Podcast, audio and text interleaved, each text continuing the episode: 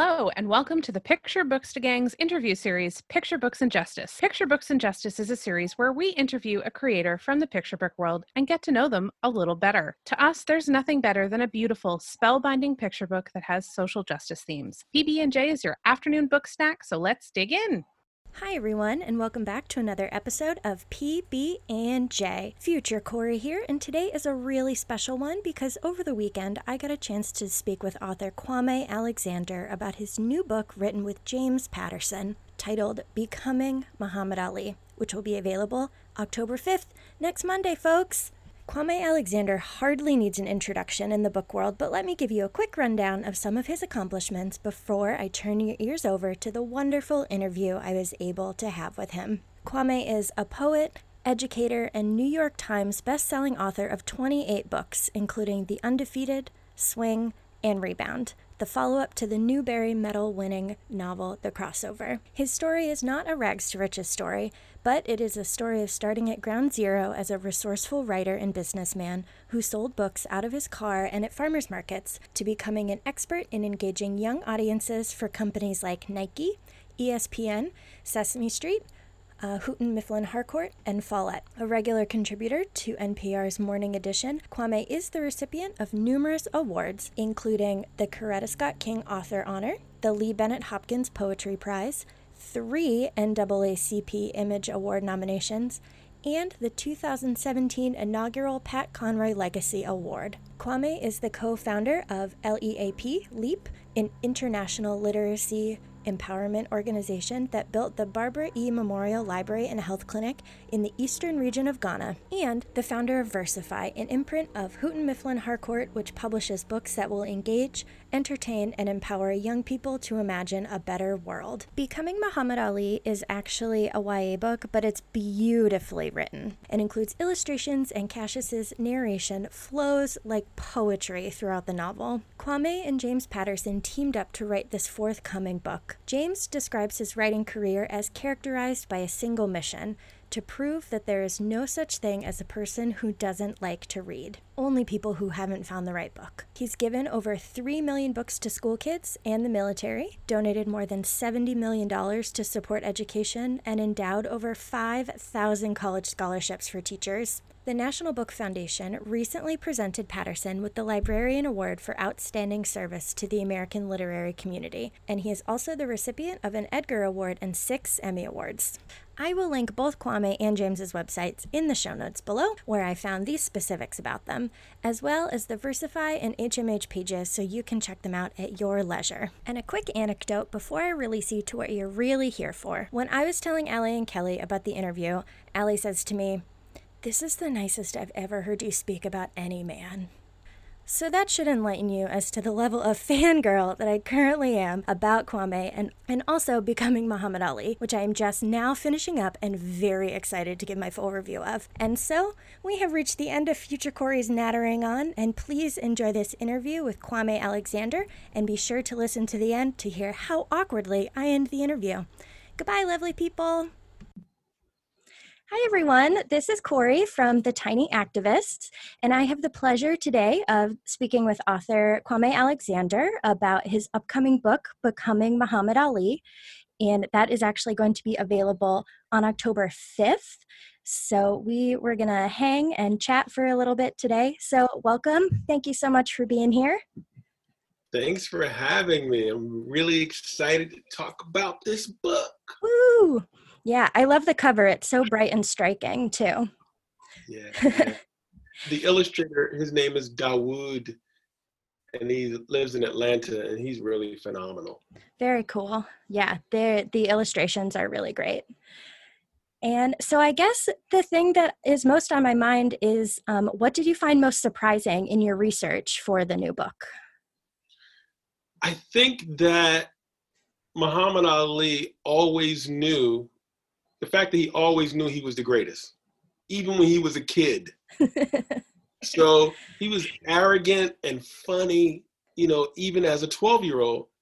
And I just found that really interesting because, you know, for some reason, I don't know, I, I never knew, I didn't know about his childhood. I just sort of, we've all known about him as an adult, as a professional, as a boxer, as a heavyweight champion, as an activist, as an icon. But, you know, to find out that he, you know, many of the things that he's, um, personality traits that he exhibited as an adult, I guess it really isn't surprising that they were there as a kid, but it was just really cool to find that out. That is really cool. I think it's so special when a child has just like an unbreakable air of confidence about them, especially if you're in a marginalized group in any way, then the world is basically designed to break you down.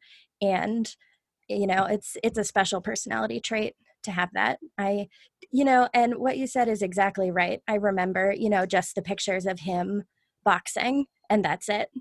Um, as a child, I used to have one of those really old, like, life photography books, you know, like the best photos of the decade right. for the twentieth century. And there was just him there boxing, but nothing, you know, about his youth or childhood or anything.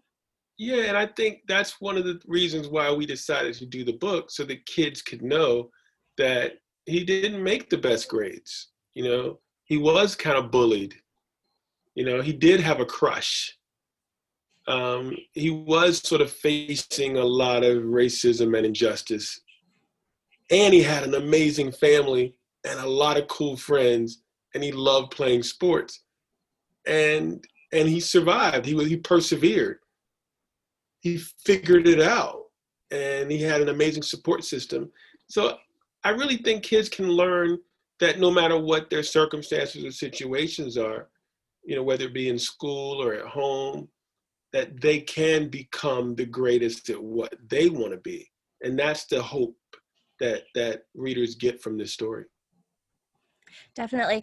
I will confess, I haven't finished it yet because um, I haven't been able to read all the way through it since I received it, but I'm so excited to finish it. Um, it's very excellent.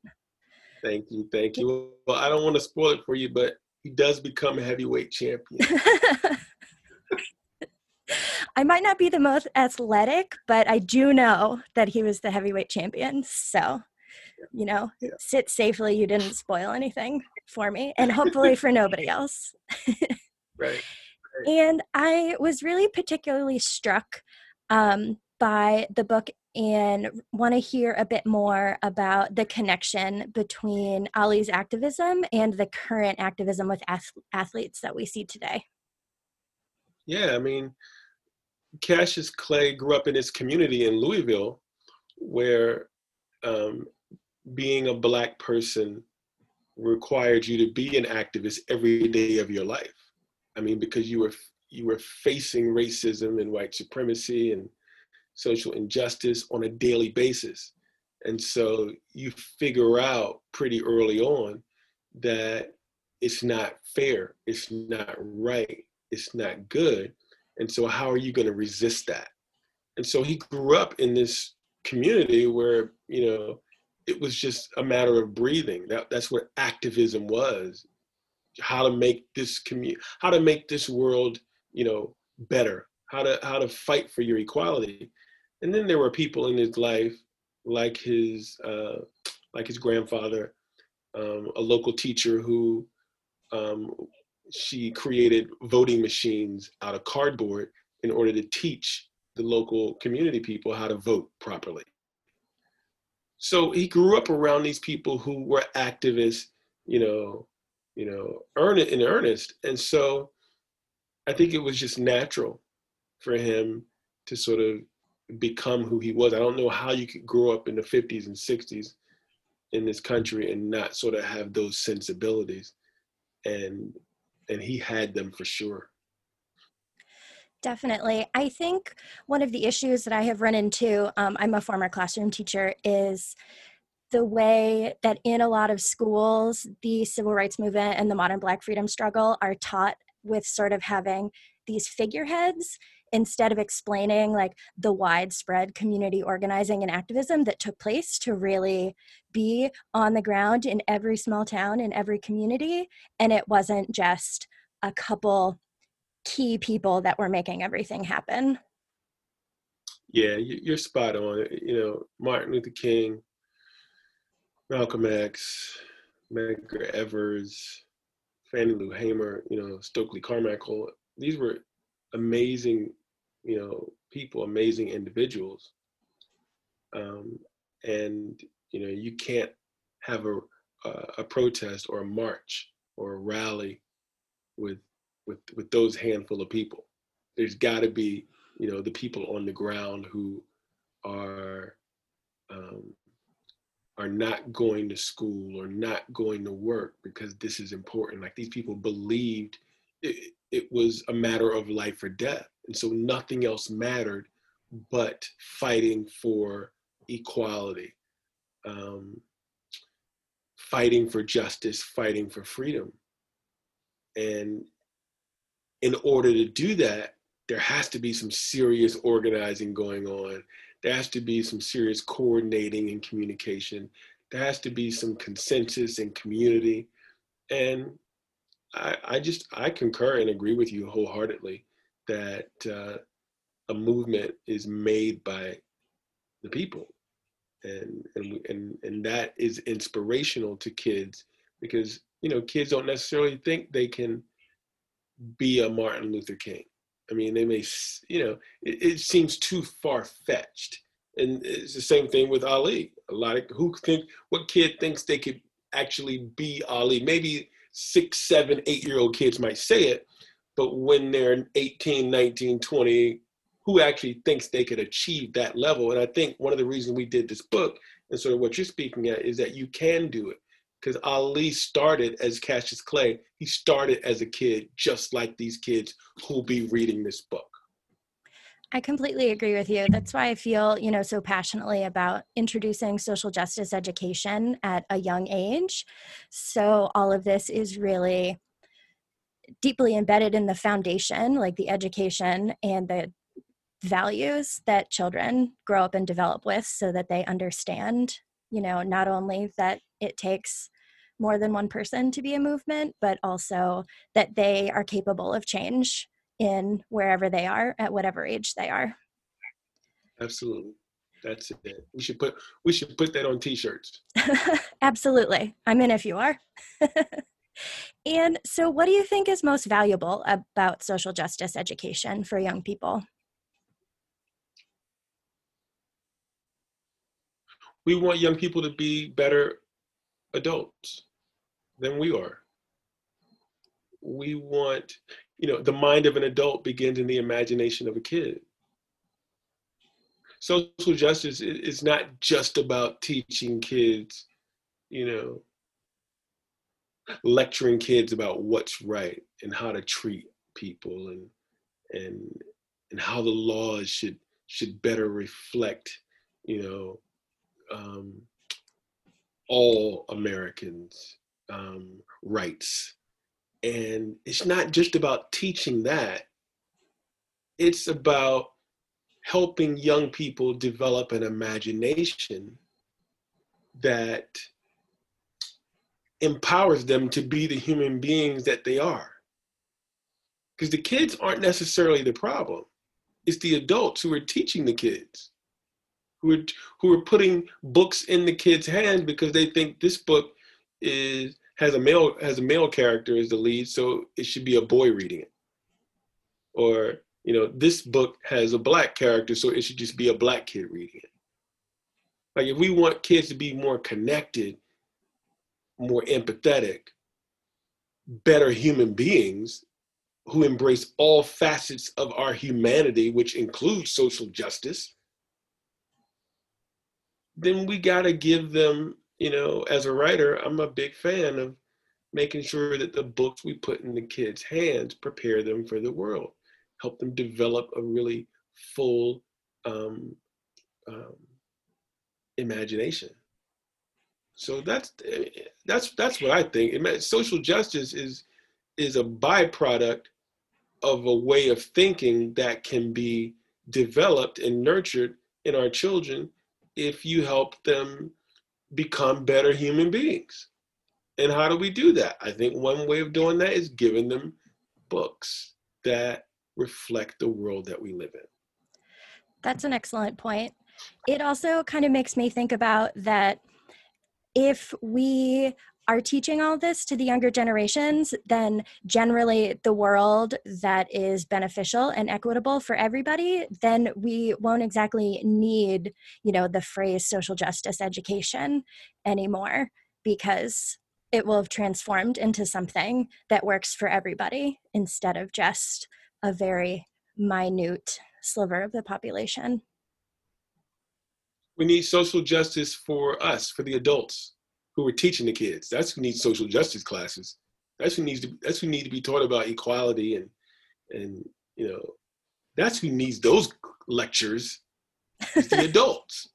Well, I sign up. I'll give anyone any lecture about that anytime, even when they least expect it. Well, we'll all be, we'll all be waiting in line for that, I'm sure, because you're you seem like somebody who, who who believes in it. I'm trying with every every fiber of my being to be to be honest, um, and I really love the way that in your answer you just brought in books too, and the books that we need to be giving, you know, the the students and, you know, the adults. I feel genuinely that even adults can learn from any age book that they're reading. But what do you feel needs to change about the publishing industry as a whole? Um, I don't spend a lot of time thinking about that. Um, I run my own imprint, Versify.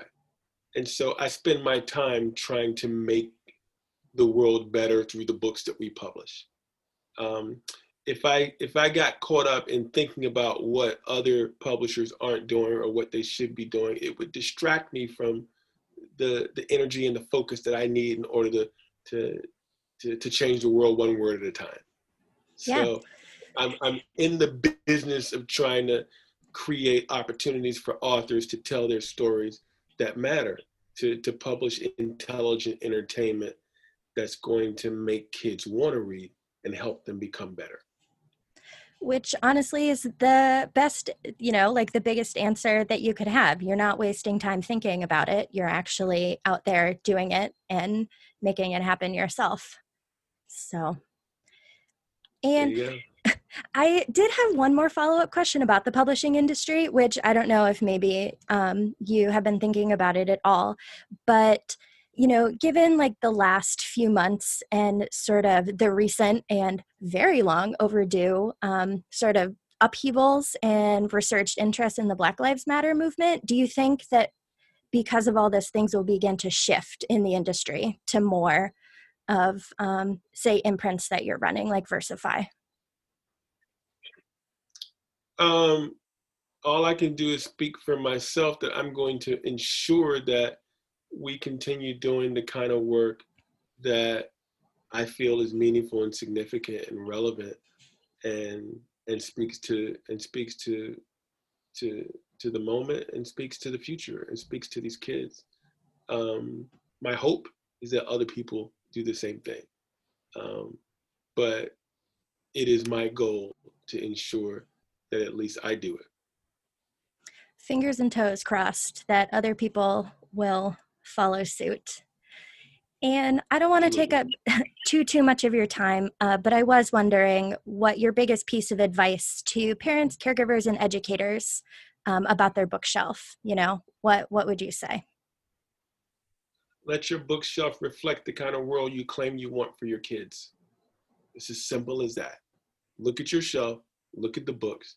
Those books reflect the kind of world that you want your kids to inherit, that you want them to imagine, that you want them to live in. And if they don't, then you got some work to do. I'm with you. I agree. I also think that sometimes, you know, the things that you take away from the bookshelf can be just as impactful as the things that you add to it, although you should be adding all sorts of things all the time. Absolutely. So thank you so much for chatting with me today. I could I could go on and on. Um, honestly, it would be it would be great. I would love to to chat more, but I know that it's late in where you are. So I just yes. want to thank you so late much. Lunch. Thank you, and thank you for letting me talk about this book. I really appreciate it. Yeah, I am so excited for it to be out in the world and others to be able to read it. It's very brilliant, much like all of your other books are, uh, that I definitely recommend. But you're kind. All right. Thank you so much. Thank you.